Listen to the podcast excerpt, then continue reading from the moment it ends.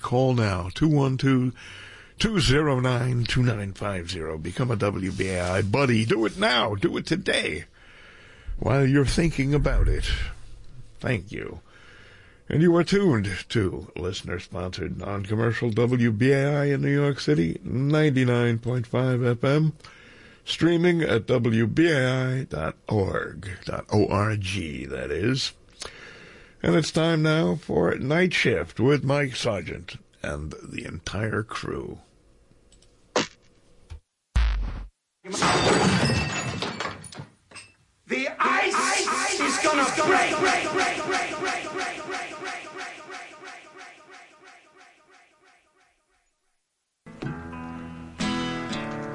How does it feel? It uh,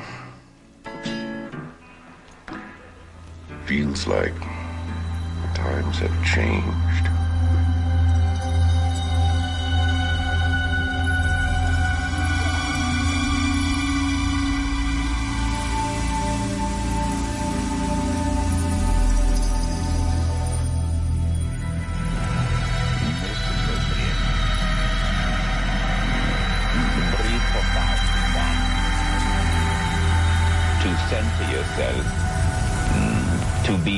Present. Mm, To be here. It is always appropriate to be here. Contemplate. If you ever happen to be someplace and you contemplate, I'm not here. Where are you? So in this moment, be here. Be here wherever here happens to be. Hmm. In this day and time, we have gathered together to contemplate, to dialogue this that is called Night shift again. Night shift again. Night shift again. Night shift again. Night shift again. Night shift again. Night shift again. Night shift again. Night shift again. Night shift again. Night shift again. Night shift again. Night shift. Night shift again. I'll be damn late. Now, where are my people? Where are my people? Where are my people? Where are my people? Where are my people? Where are my people? Where are my people? Where are my people? Where are my people?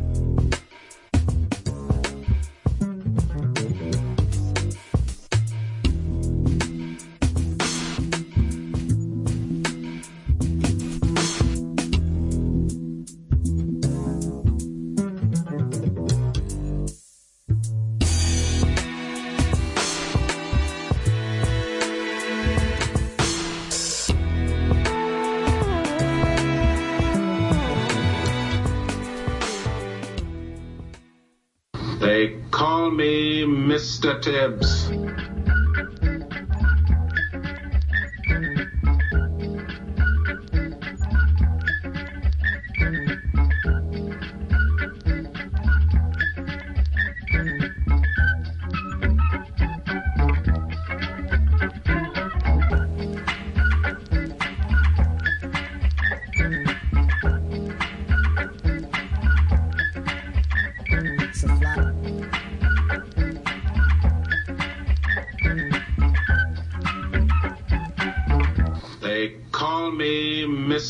Labs.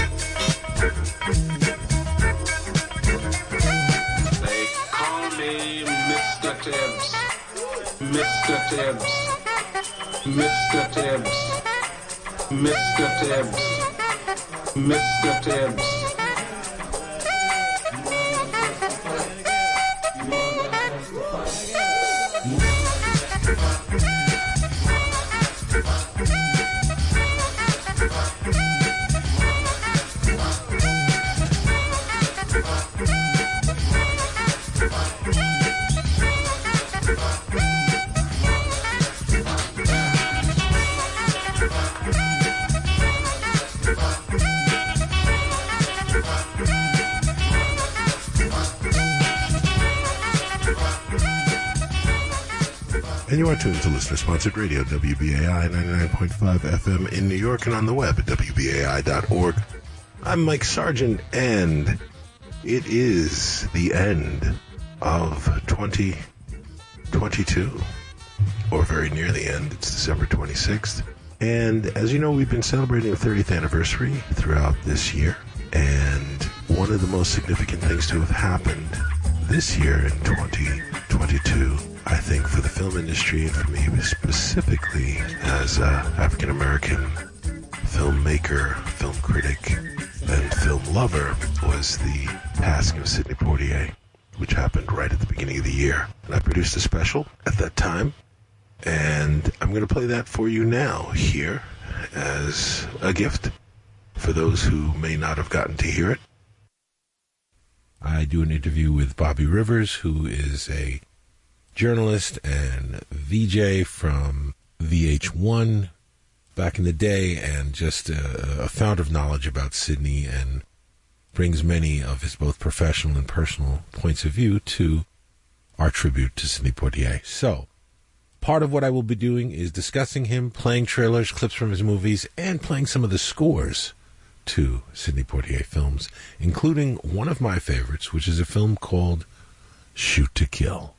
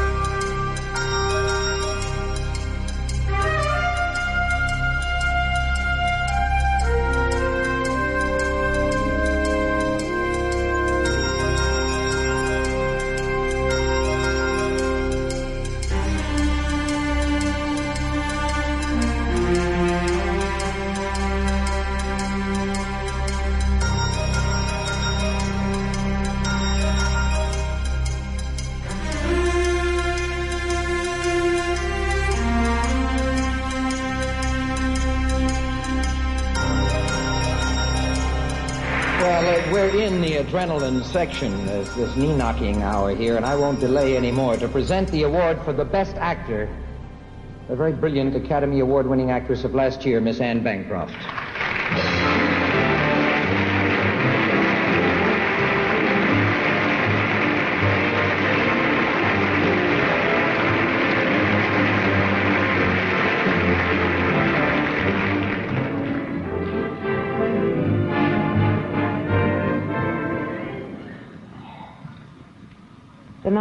For the best performance by an actor are Albert Finney in Tom Jones, Richard Harris in This Sporting Life, Rex Harrison in Cleopatra, Paul Newman in Hud, Sidney Poitier in Lilies of the Field. The winner is Sidney Poitier in Lilies.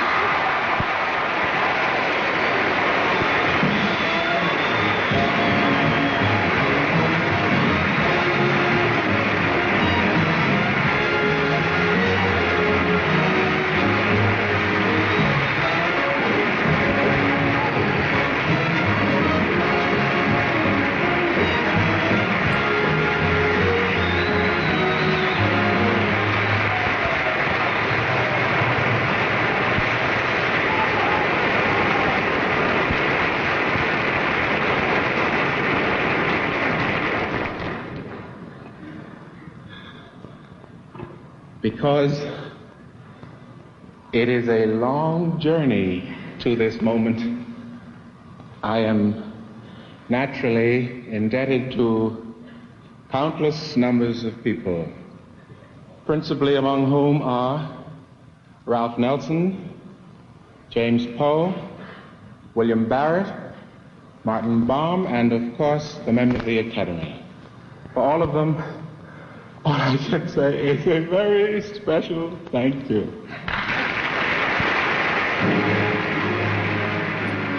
Sidney Poitier was born February 20th, 1927, and unfortunately he passed yesterday, January 6th, 2022. He was born in the Bahamas and moved to Miami at the age of 15, and then to New York City when he was 16 and joined the American Negro Theater.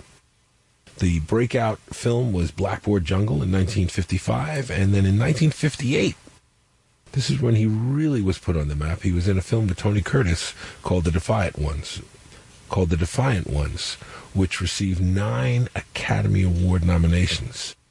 Both he and Tony Curtis were nominated for Best Actor. And at the time, he was the first, or, well, later on we'll get into exactly what that means. And to talk about Sidney Poitier and his impact on film, black culture, and just the world of entertainment, I brought a special guest, Bobby Rivers, who is an entertainment contributor and currently a writer for the Turner Movie Classics channel. Bobby Rivers, welcome to Real World and WBAI. Mike, glad to be with you. How are you doing? Um, you know, other than the fact that we're here to talk about something slightly somber and also slightly joyful at the same time, I'm doing good. Got you know the news. I got up early. I logged on, and I saw the news, and I went, "Oh, please let this not be true." And then I admit it. I just I I sat here and I quietly cried because Sidney Poitier was so and will be so significant to me. Tell me your first discovery of Sidney Poitier and maybe what he meant uh, to you, to you and to your household and to just, you know, you're a little older than me. So you, you maybe felt the impact of his career on Hollywood and for black folks in America. Okay. I, I grew up in South Central Los Angeles. Considering the fact that I'm such a movie geek, I had great parents because my parents loved going to the movies, whether they were Hollywood films or foreign films. You know, they, they said subtitles, we'll read them, they go. I vividly recall being a little boy sitting in the back seat of the Plymouth, going to the drive-in on a weekend when my parents went to see a movie with Sidney Poitier. We saw A Raisin in the Sun. My name is David Susskind, and my business is producing entertainment for television and motion picture theaters. I have recently completed a new motion picture, A Raisin in the Sun. It is based on the play acclaimed by every drama critic in every city in which it was performed. It received the highest honor a play can receive, the New York Drama Critics Circle Award. Here is entertainment which is rare and unique, vastly different from anything you have experienced. I promise this to each and every one of you. When you see this picture, you will live it. After you leave the theater, you will talk about it. And for a long time afterward, you will remember a raisin in the sun.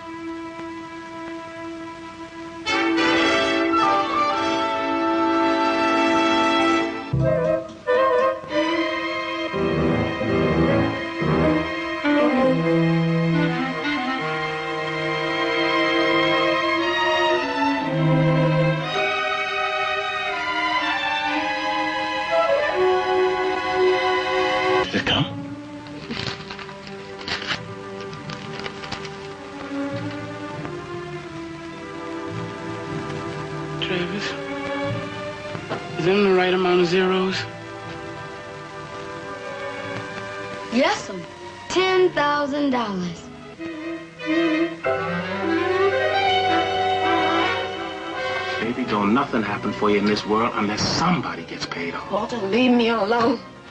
Eat your eggs, you're gonna be cold. The man say to his woman, I got me a dream. She says, eat your eggs, they're getting cold. Man say to his woman, help me now to take a hole in this world somehow, and she says, eat your eggs and go to work. I tell you, I gotta change my life because I'm choking to death, and all you say to me is eat these eggs. Now, there simply is no God. There's only man. And it's he who makes miracles.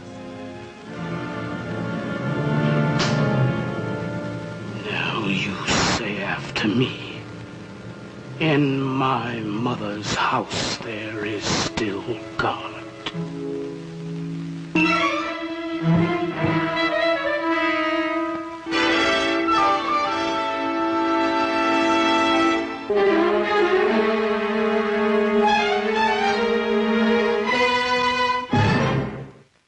Defiant ones. Go on, tell me all that big talk about Charlie Potatoes when the chain's off and nobody chasing you. Come on. You can't, can you? You can't because you're nothing.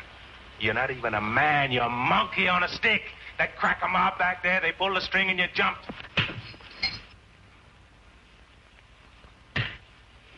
I'm a strange colored man in a white South town. How long you think before they pick me up? Get off my back. I ain't married to you. Now, what do I care? Come on. You married to me, all right, Joker. And here's the ring. But I ain't going south on no honeymoon now. We going north.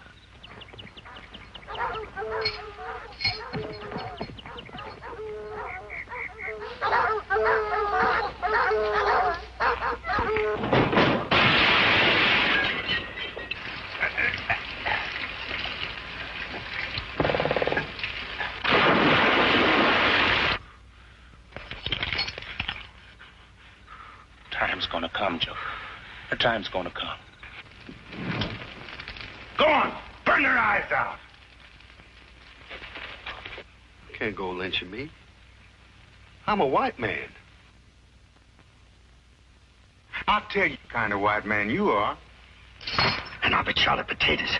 Charlie Potatoes coming down the street. No more yasser.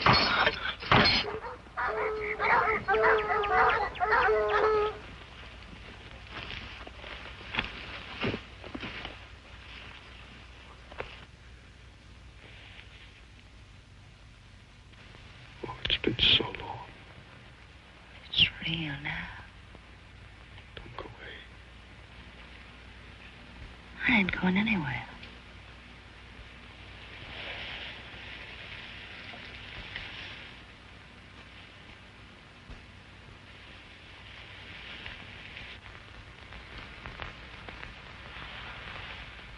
Don't go away.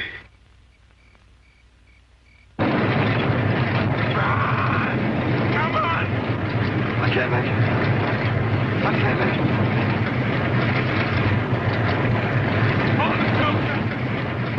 Pressure Point, which is a, a Sidney Poitier movie that a lot of people don't know about.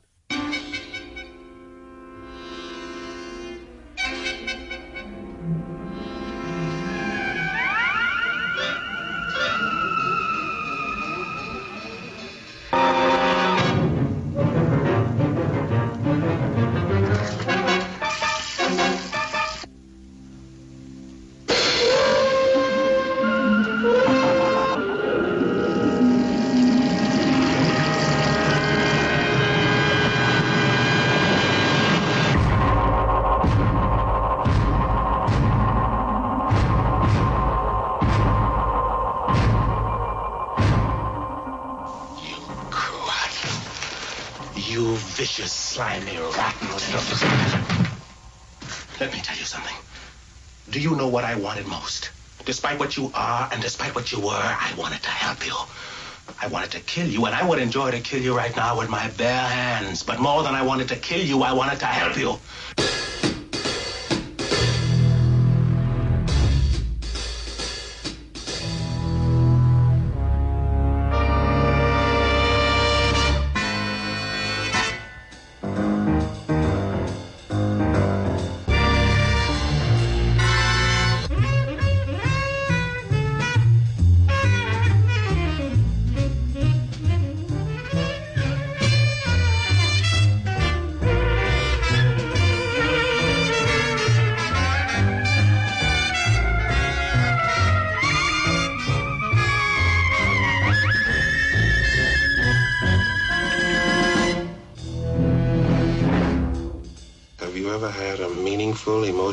Experience with a woman that wasn't entirely physical?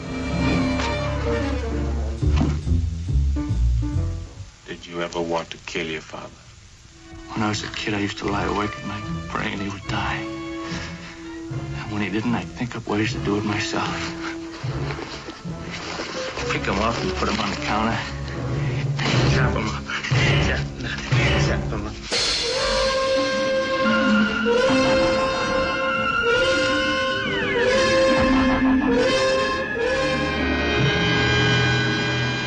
Of the Field, especially when I saw him in A Raisin in the Sun.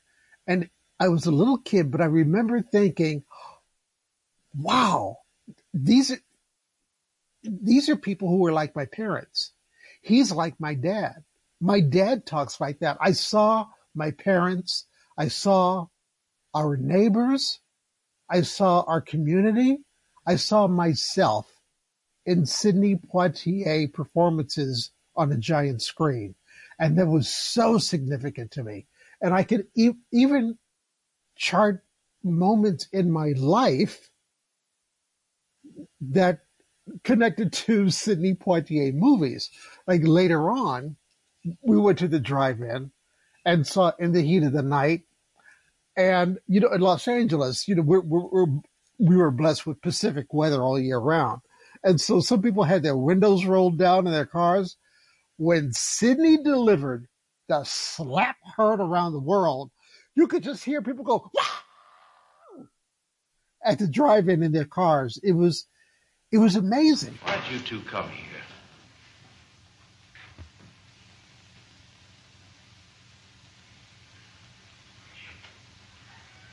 To ask you about Mr. Colbert. Let me understand this. You two came here to question me? Well, your your attitudes, Mr. Endicott, your points of view are a matter of record. Some people, well, let us say the people who work for Mr. Colbert might reasonably regard you as the person least likely to mourn his passing. We were just trying to clarify some of the evidence. Was Mr. Colbert ever in this greenhouse, say last night about midnight?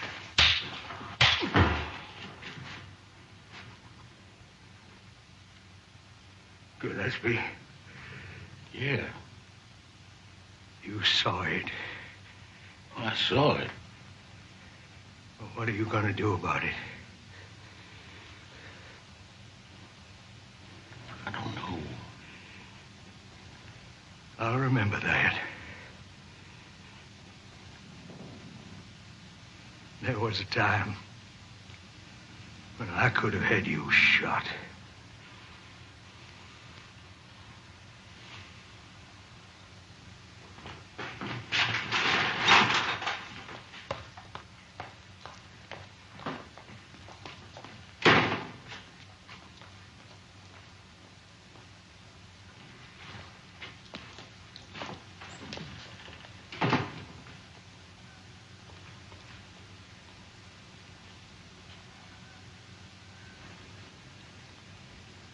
You better damn well clear out, and I mean fast. What about that big speech you gave me this morning?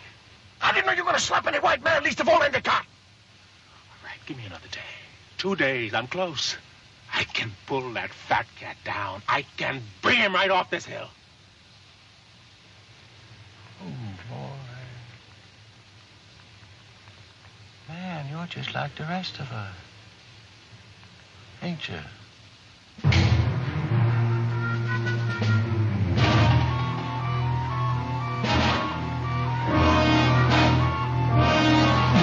Bi-weekly visitation rights with dad. And on a weekend when we didn't dad called me and said promise me you will go to the movies and see a patch of blue. And that was that was unusual for my dad to to go out of his way to get give a recommendation recommendation like that but he did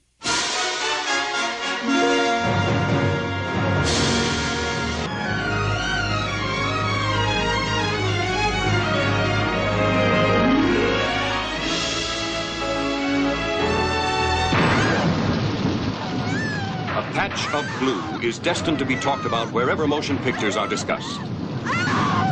You're safe now. Don't cry. A Patch of Blue introduces an exciting new star, Elizabeth Hartman, in the sensitive, glowing story of a blind girl's discovery of a world she has never before known. Here. I brought you a present. Take it. Put them on. It's glasses. Not quite. They're sunglasses. They're just as I thought. What? Now you're a very pretty girl. Oh, you pulled my leg. no, I mean it. This is also the story of a young man who helps her, a refreshing characterization by Sidney Poitier, with all the warmth and humor of his Academy Award performance in Lilies of the Field. it's ringing. In contrast, shock drama stems from the violent emotional impact of the girl's home life, provoked by Shelley Winters as the wanton mother, you stay out of this one, you stupid old drunk. and Wallace Ford as the dissolute grandfather. A Patch of Blue is also a story of rare understanding. You cannot go on living the way you are. It's a dark age story. I don't know what else I can do. Well, there must be some way. A film with something to say, and it says it with humor, mounting excitement, gripping suspense, and unforgettable entertainment.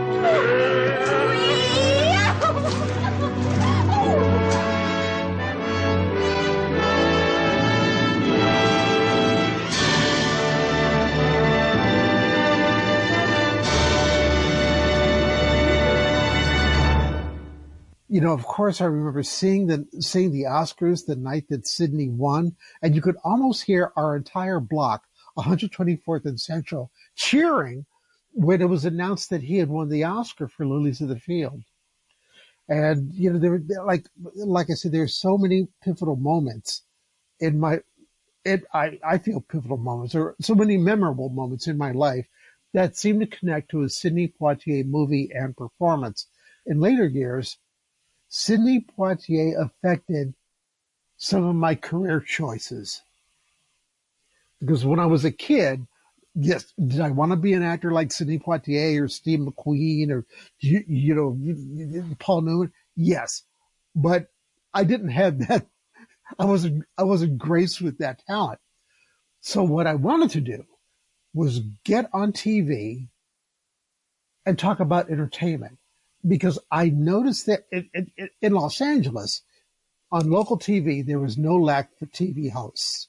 All the hosts were white. All the people who did entertainment news were white, you know, because local news in LA, you know, Hollywood was like, you know, one of the main factories. So we did the news. I never saw anybody black doing entertainment news or doing celebrity interviews like Dick Cavett or Merv Griffin did. And that affected the work. You know, I wanted to go on TV and do that kind of work to because I felt we deserved a seat at the table.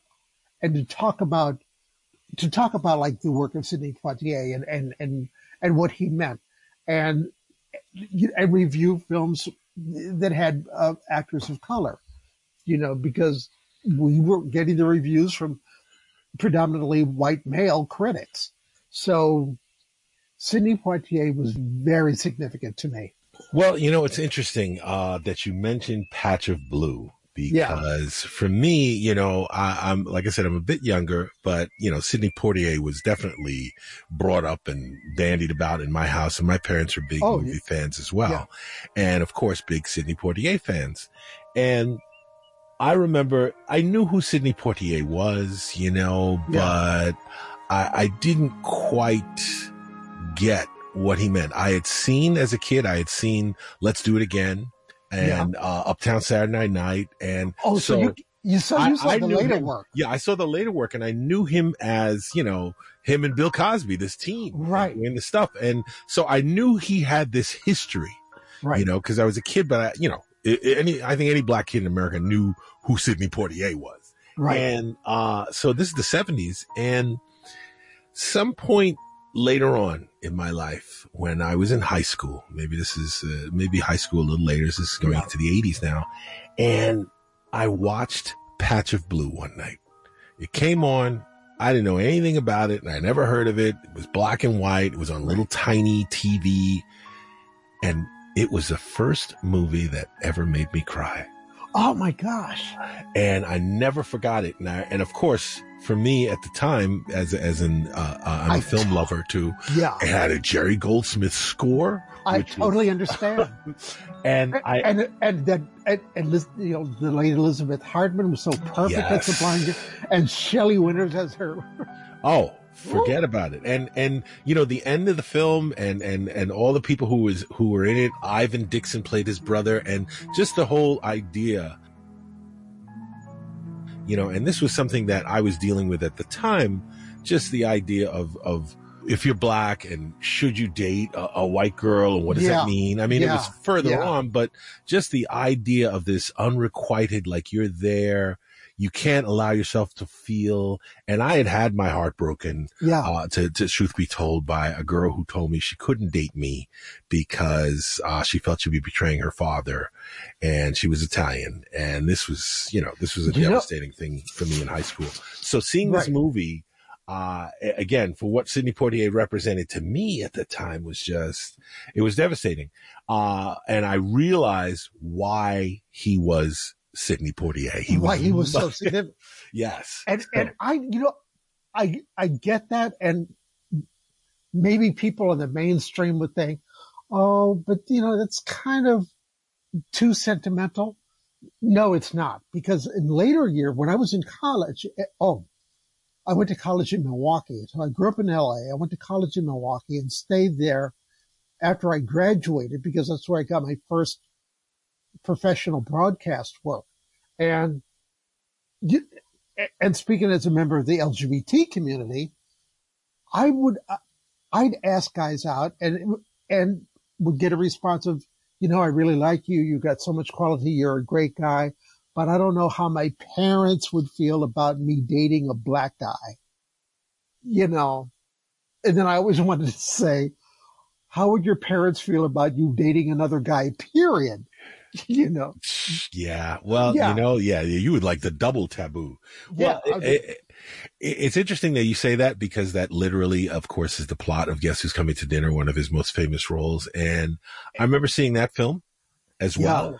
And probably, like you said, um, in the heat of the night, that cemented for me like, wow, he's one of the greatest actors I've ever seen. exactly. And, And- you know what? It, it, it, I'm sorry to butt in, but isn't it a surprise that he did not get a Best Actor Oscar nomination for In the Heat of the Night?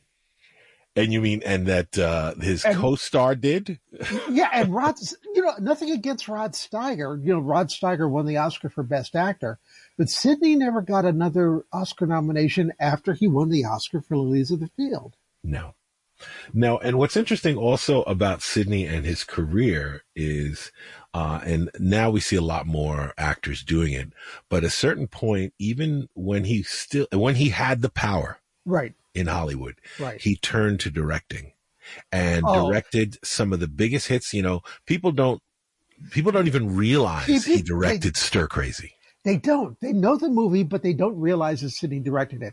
And also, I have to say this: I'm, I'm positive you've seen the movie, Buck and the Preacher. But let me tell you something. Can- Still the best black western ever. Okay, Preach it. Score, Preach score, it, my uh, brother. Uh, text, con- context, everything. Love Buck And- and the Preacher. I'm sorry. I'm Uh, these lo- other movies, love it, Harder They love. Fall. Um, you know, I love my, my brother Mario God- God bless you for it I love it. No. Jang, Django Buck, Unchained. Django, I appreciate it. I appreciate Buck what you do, but and but the Preacher. he got one of Belafonte's best screen performances out of Belafonte, Absolutely. and also, you know, Sidney had this one. Uh, you know, I'm just going to go there. White entertainment reporters won't mention this because they won't get it. But Sidney had this long history with Ruby Dee. Like they were, they were on Broadway in the original production of A Raisin in the Sun. Yes. And blessedly, they repeated their performances in the film. But Sidney's first lead role was in a, uh, a, a movie about racism, and he was a doctor called No Way Out. And Ruby is in that with Ossie. They're uncredited, but there he is with Ruby. And they make a raisin in the sun. And go back and look at Buck and, and the preacher again. And I, I, I still feel that Ruby Dee should have been a Best Supporting Actress Oscar nominee for that performance in Buck and the Preacher. Look at it again. It is a strong performance. And she only got one nomination years later for American Gangster. But man, Sidney had chops as a director.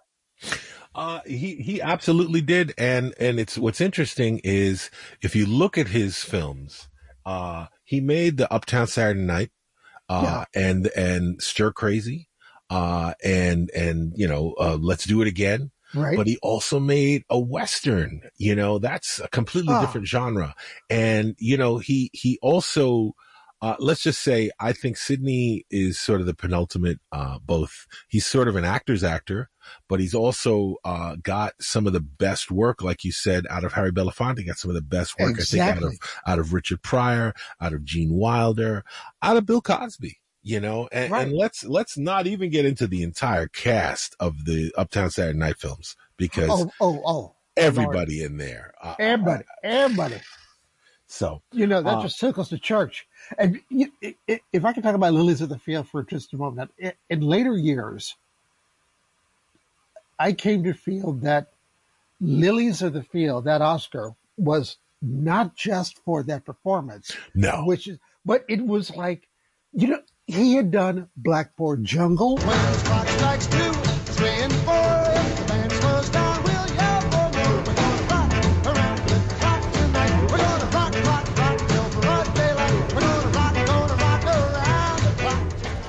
are now listening to Rock Around the Clock. This is the theme music from MGM's sensational new picture, Blackboard Jungle. Many people said the story could not, must not, dared not be shown. The picture already has the movie and book world gasping. Blackboard Jungle deals with an explosive subject the teenage terror in the schools. It is the frankest, the toughest, the most realistic film since On the Waterfront.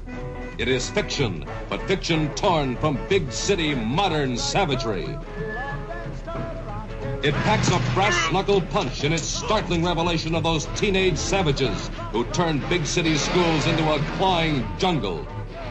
Blackboard Jungle will be the talk of this town. Don't miss it.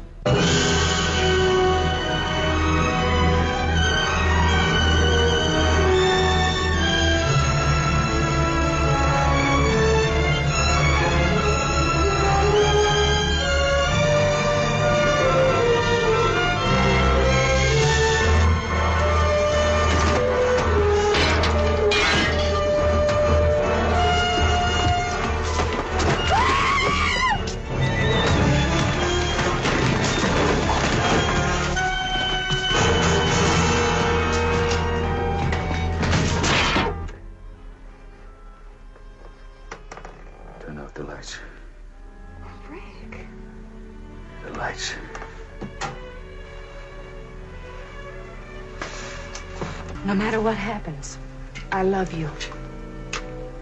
I was silly and vain and selfish, so I doubted you. I was like one of the bad kids in your class. Somebody told me a lie, and I believed that lie.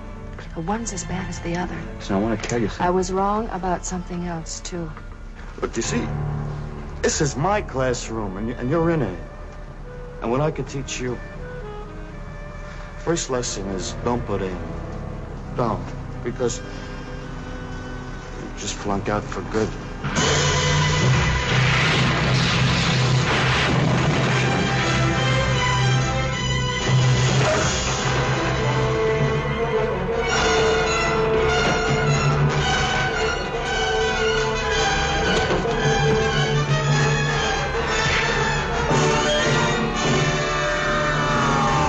Mm-hmm.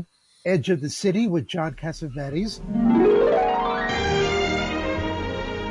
A script girl has to check every detail of actual filming against the scenes described in the script.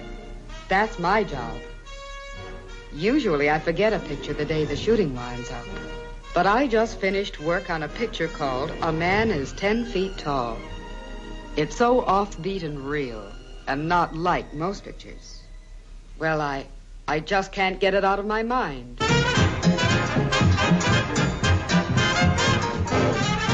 A man is 10 feet tall is about a kind of relationship you've never seen on the screen. John Cassavetes, who I think is a sure bet for stardom, is terrific as a man who's always in trouble. Sidney Poitier, you'll never forget him if you saw Blackboard Jungle, makes the most of another tremendous part. The thing is, a man's got to make a choice. You know, I mean, there are the men, and then there are the lower forms. And a guy's got to make a choice. You go with the men and you're 10 feet tall. You go with the lower forms and you are down in the slime. Well, what happens if you don't want to go with anybody?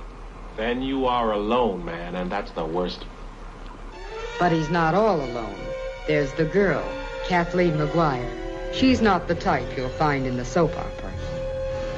Jack Warden is completely believable as the kind of guy who really is the lowest of the lower forms of life.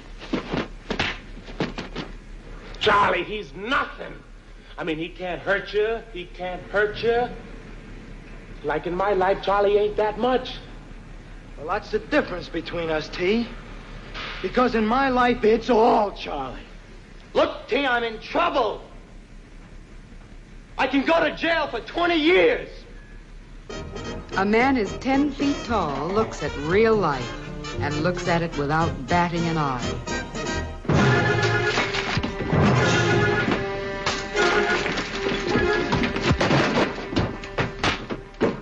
To a script girl, a movie is usually just another job. But not a man is 10 feet tall. This one is different in its setting, its story, and its people. When you see it, I'm sure you'll agree.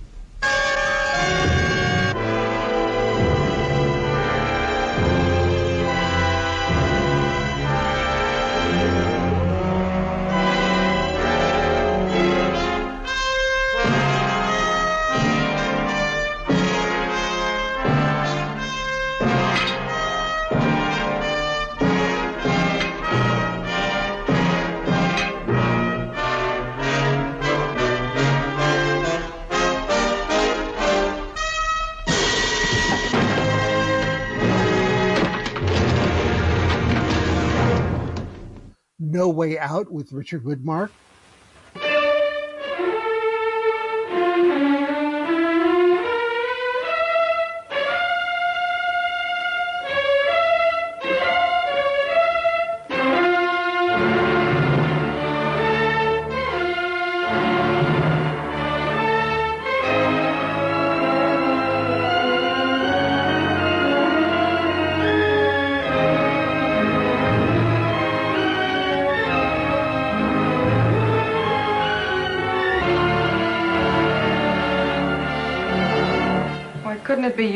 Killed instead of Johnny? That's your favorite question, ain't it? Only the last time you asked it, it wasn't about being dead. You scum. It was why couldn't it be you I married to instead of Johnny? You dirty scum. Sounded good in the dark. I should have killed you. You had other things on your mind.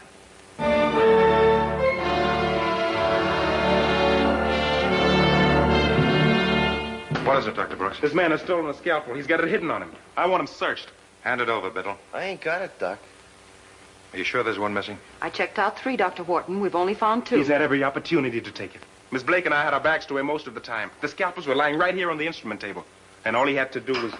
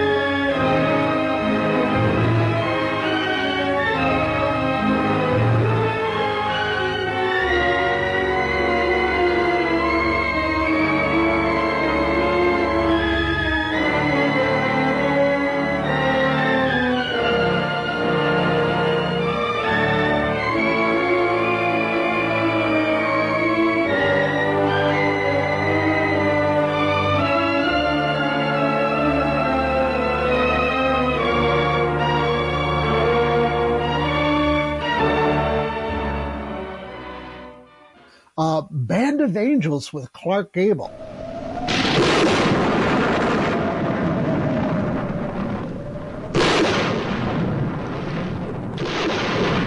Tell me who you really are. Never mind what my name was. You talk about freedom. You think I've got freedom? I got a past I'd like to forget. But I can't get away from it. Any more than you can get away from what you are.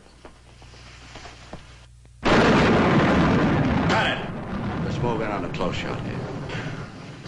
Oh, uh, Roll, could you hold it a few minutes? I see we have some visitors. Yeah, go ahead, Clark.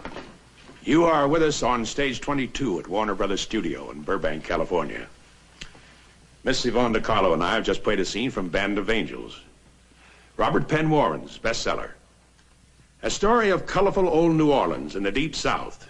Band of Angels is daringly unusual, boldly presented.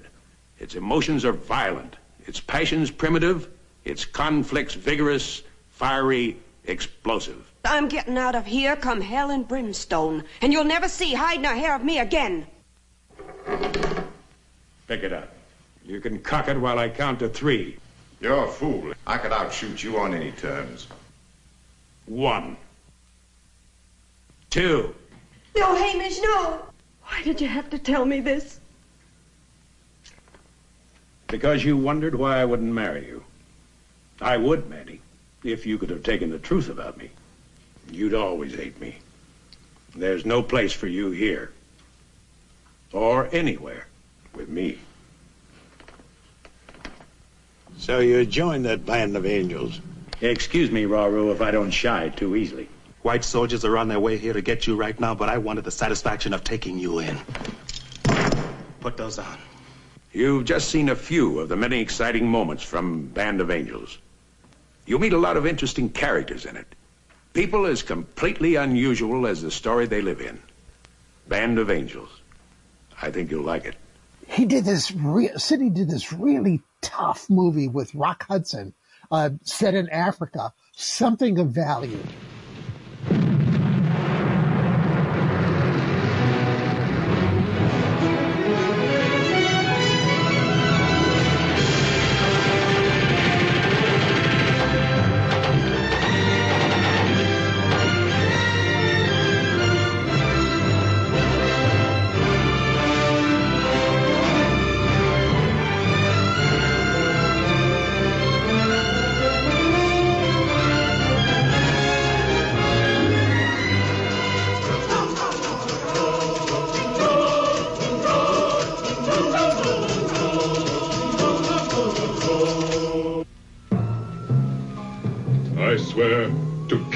An Englishman, or may this oath kill me and my family.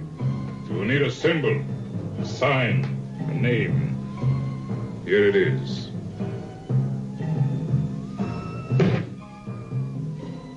Now, now. What are we supposed to do? Pack up and get out because their grandfathers were here first? I was born here too. This is my country. Killing's no answer. We got to give the African a chance, Chance. to show. The black man's had Africa for a million years. It'd still be a jungle if we hadn't moved. It's not a question of black or white. That's exactly what it is, black or white. But something of value is more than hate and fury. It is the story of a man and woman who cling to something of value in their devotion to country and to one another. I wish it could always be like this moment. Safe and warm and peaceful. Always like this. Home is always like this.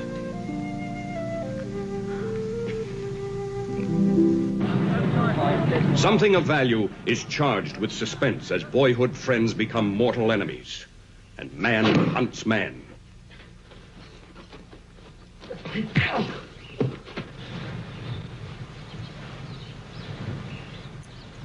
Don't make me do it. For Peter Mackenzie, the Africa of his dreams was lost when terror struck. Gone.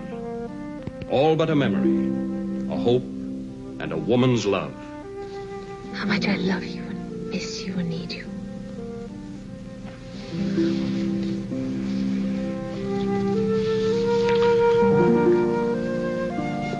It isn't the same, is it? Yes, only. You make me feel ashamed. Only the realism of motion pictures can let you see the startling facts and feel the full impact of this powerful story.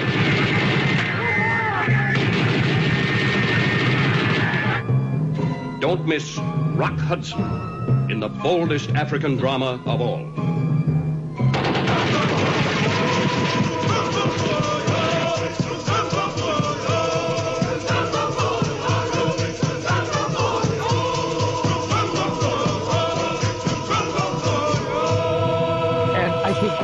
Of those movies uh, influenced, made an impression on the Academy, not just influenced, but but it said, you know what? It's not just Elizabeth Field. He's given us this young actor Absolutely, has given us a body of good performances already. And, You and I think you know what's interesting too. I think Hollywood at the time, you you know, you I think it's a good point because there's been a number of actors. Can anybody say Al Pacino? Okay, Yeah. uh, who actors who did much better work than they were were given uh, uh, the, The Oscar, Oscar for. for. But uh, I think the interesting thing about Sidney is that people worked with him. They wanted to work with him again. That, that film you mentioned, um, something of value, uh, was not only was it based on a novel, but it was produced by Pandro S. Berman, who's the same producer. Pan Berman. Yeah, Pan Berman, same producer of Patch of Blue. Oh, there you go. And the reason I know There this because go. I love that movie so much, I actually bought the book.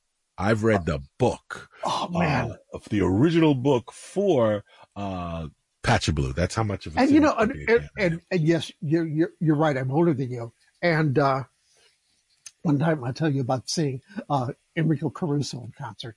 Uh, but I I remember when A Patch of Blue came out, and it wasn't you know a movie that played exclusively at a theater like Grauman's Chinese Theater or the Egyptian in Hollywood. It it just you know it opened it opened wide. And it was a very simple movie. It didn't open with a lot of fanfare, but you were just so touched by it.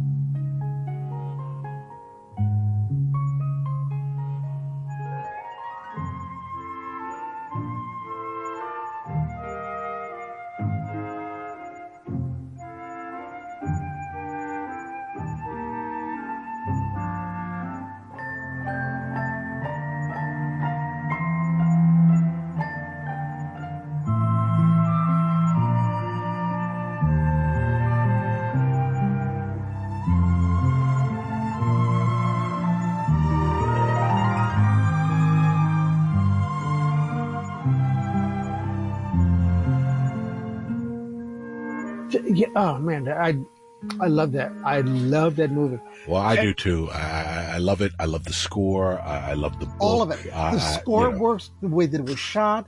It was Yes. perfectly shot in black and white, and Yes, it was. it was. And it was, just as for film geeks here, it was uh, Pandro Berman's final film that he produced. So, yeah, and, and another thing about, about Sidney, I, I read a report. It was on Twitter, and, and the first black, the, the the first black actor to be nominated uh, in a lead role. And I went, okay, if you just, which I knew what they were were going for, but if you use the, if you use the word actor to refer to male and female, that Mm. was wrong because the first the first black entertainer to be nominated for an Oscar for a lead role performance was Dorothy Dandridge for Carmen Jones. This is correct. This is And this then is this I- is why I brought you, Bobby. Just Thank you. And then ironically, 1959 was her last film because in between that sizzling dynamic performance she gave in, in Carmen Jones and 1959, Hollywood had no other offers for her.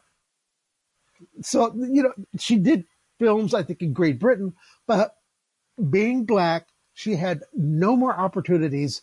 And then in 1959, she gets the lead role in Porgy and Bess. And who's her co-star?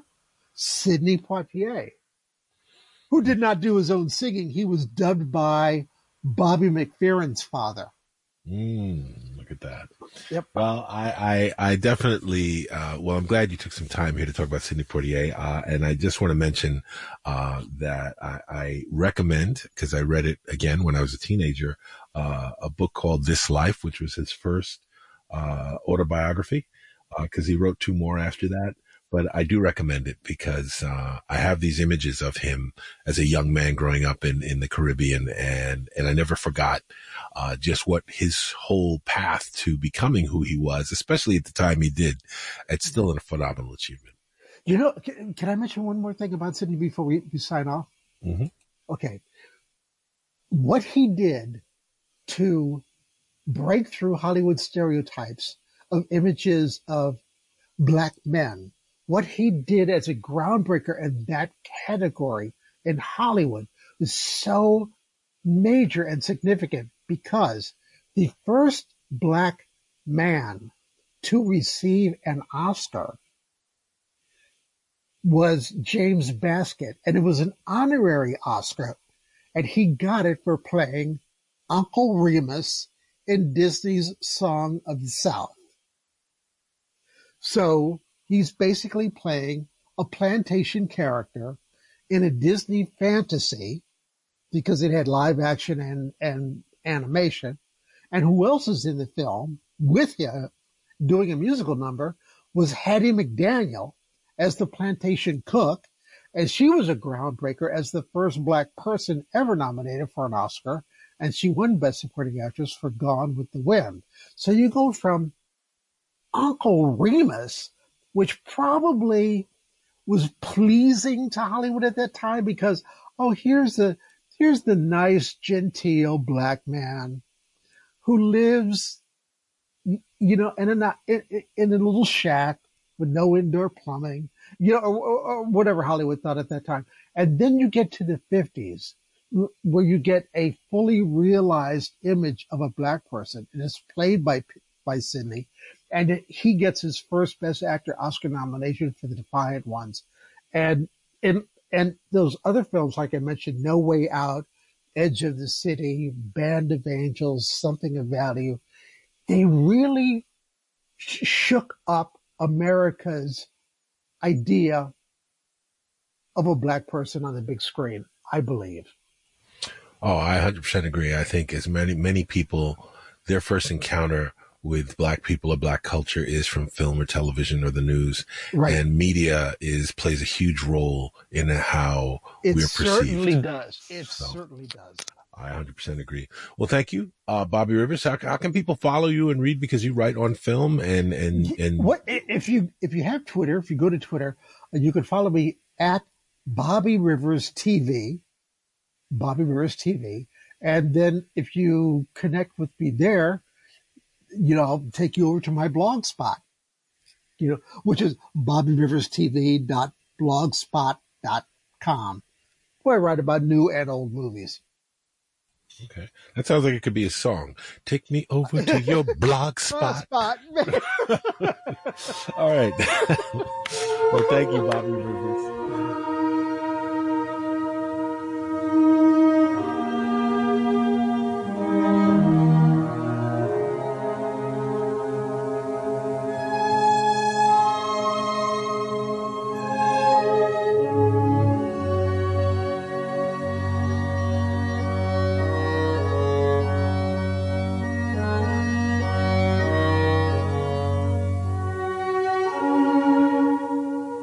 Promised, take a break now, play some of the scores from some Sidney Poitier films before I end my conversation with Bobby Rivers.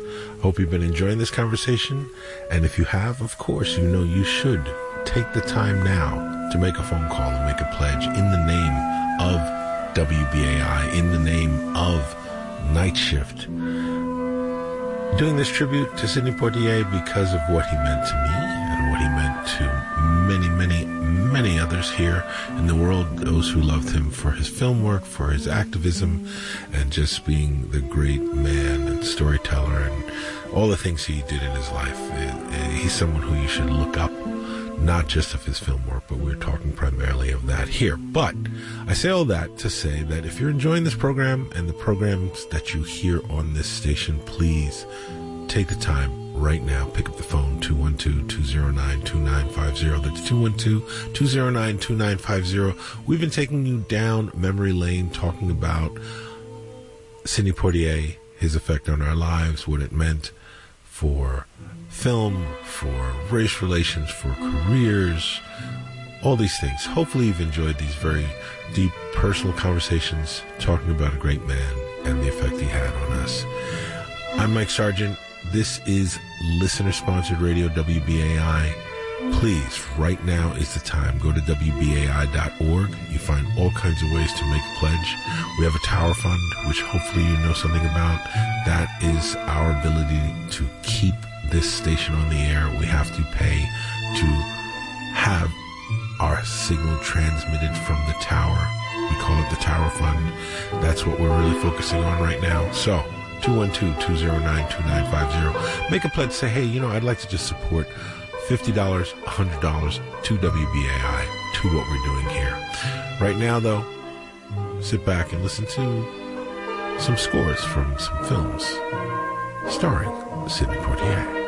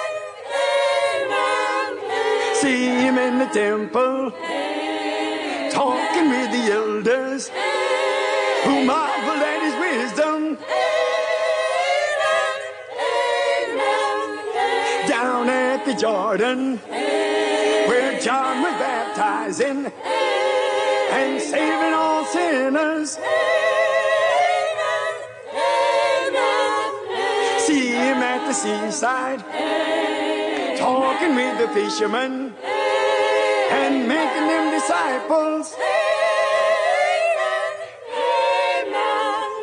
Marching in Jerusalem over palm branches in pomp and splendor. See him in the garden praying to his father in deep sorrow.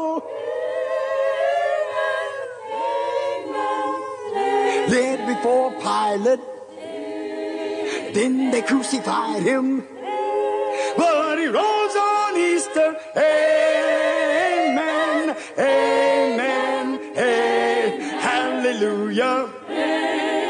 He died to save us, and he lives forever.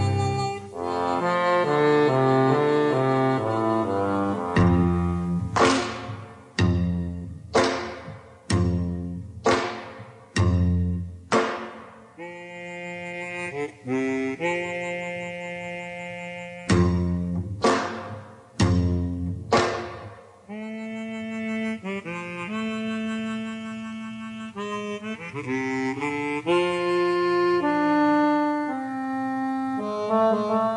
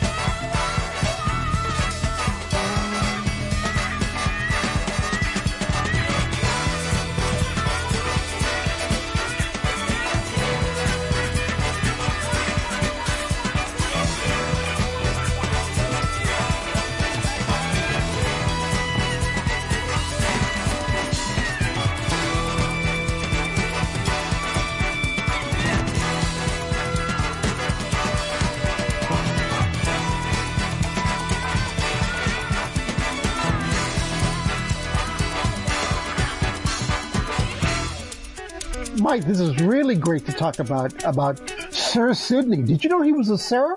I did not know he was a sir. He was a He- sir. In the night about 1994, he was knighted by the Queen. So when we when we said to Sir with love, Well, there That it was- is. there you it go. you know, uh, it's funny. I will share one last Sidney memory because I I, I feel I want to go out on this. I, I my my greatest Sidney moment Uh-huh. was in 2011. Uh, the Film Society of Lincoln Center had the Chaplin Award Gala for Oh. Sidney Poitier. It was at Alice Tully Hall. And another luminary brought me as his date, and that was Melvin Van Peebles. oh my gosh, But I does it get any better than that? No. Melvin Van Peebles brought me to and we he were was wonderful. Melvin was wonderful. oh, we were in the front row. Okay. I Oh. got to watch Bill introduce him. I got to watch Lulu sing to Sir with Love. Uh, I got Oh, man. to see all of his co-stars come up and, and fet him in, and it was just amazing. And then it was the after, you know, event. So I, I got to be within feet of Sidney Oh, but but it was it was a pretty amazing moment just to see him live to see all these you know these icons these people you grew up watching right. uh you know definitely a moment for me Great memory. all right well thank you bobby uh, for sharing your memories of sidney Thanks. poitier Thanks for thinking of me.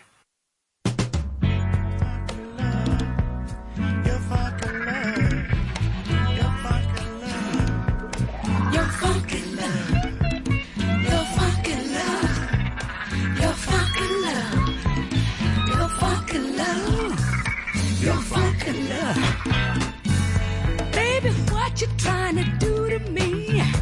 I'm blind out of mind with love.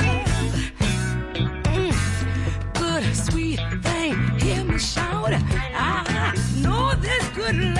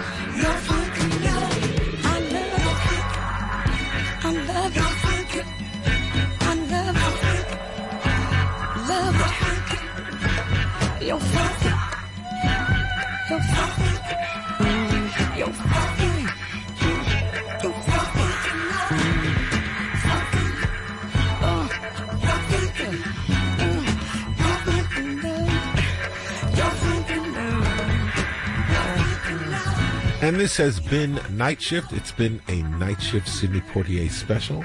I had special guest Bobby Rivers here speaking with me, and we were talking about the career of Sidney Poitier, the films he's been in, and what some of them meant to us, particularly Patch of Blue and a few others. And you heard some of the scores. I played to Shoot to Kill, Patch of Blue, Lilies of the Field, two Jerry Goldsmith scores. If you know Niteshift, you know me, then you know Jerry Goldsmith, Sidney Poitier. Those are some perfect combinations for me.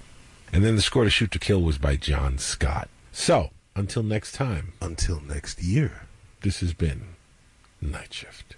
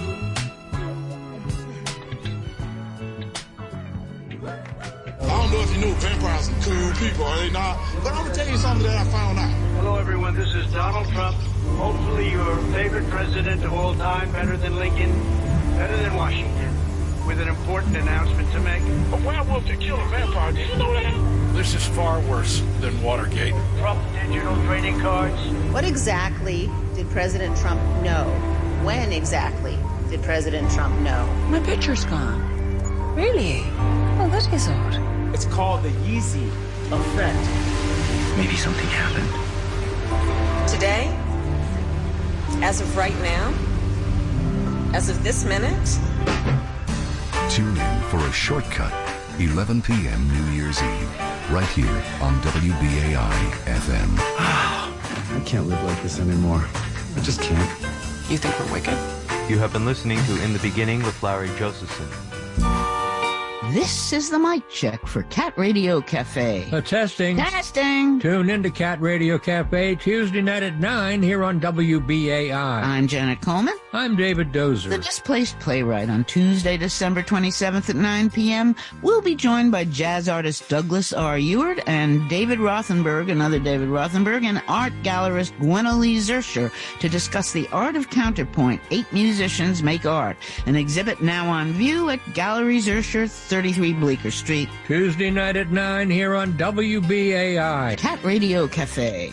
Do cats drink coffee? How do you think they stay up all night? I thought it was instinctive. Well, coffee helps. Oh.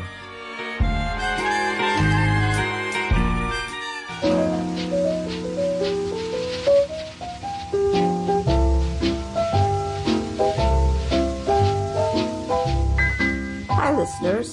Don't want to use the website or the call center to contribute to WBAI? That's okay. Please feel free to send your check or money order to WBAI, third floor, 388 Atlantic Avenue, Brooklyn, New York, 11217. Please make your check or money order out to Pacifica-WBAI.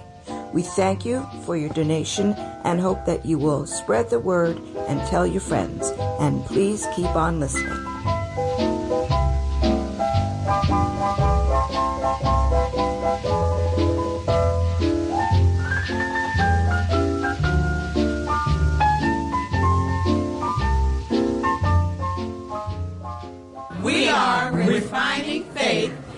We listen to WBAI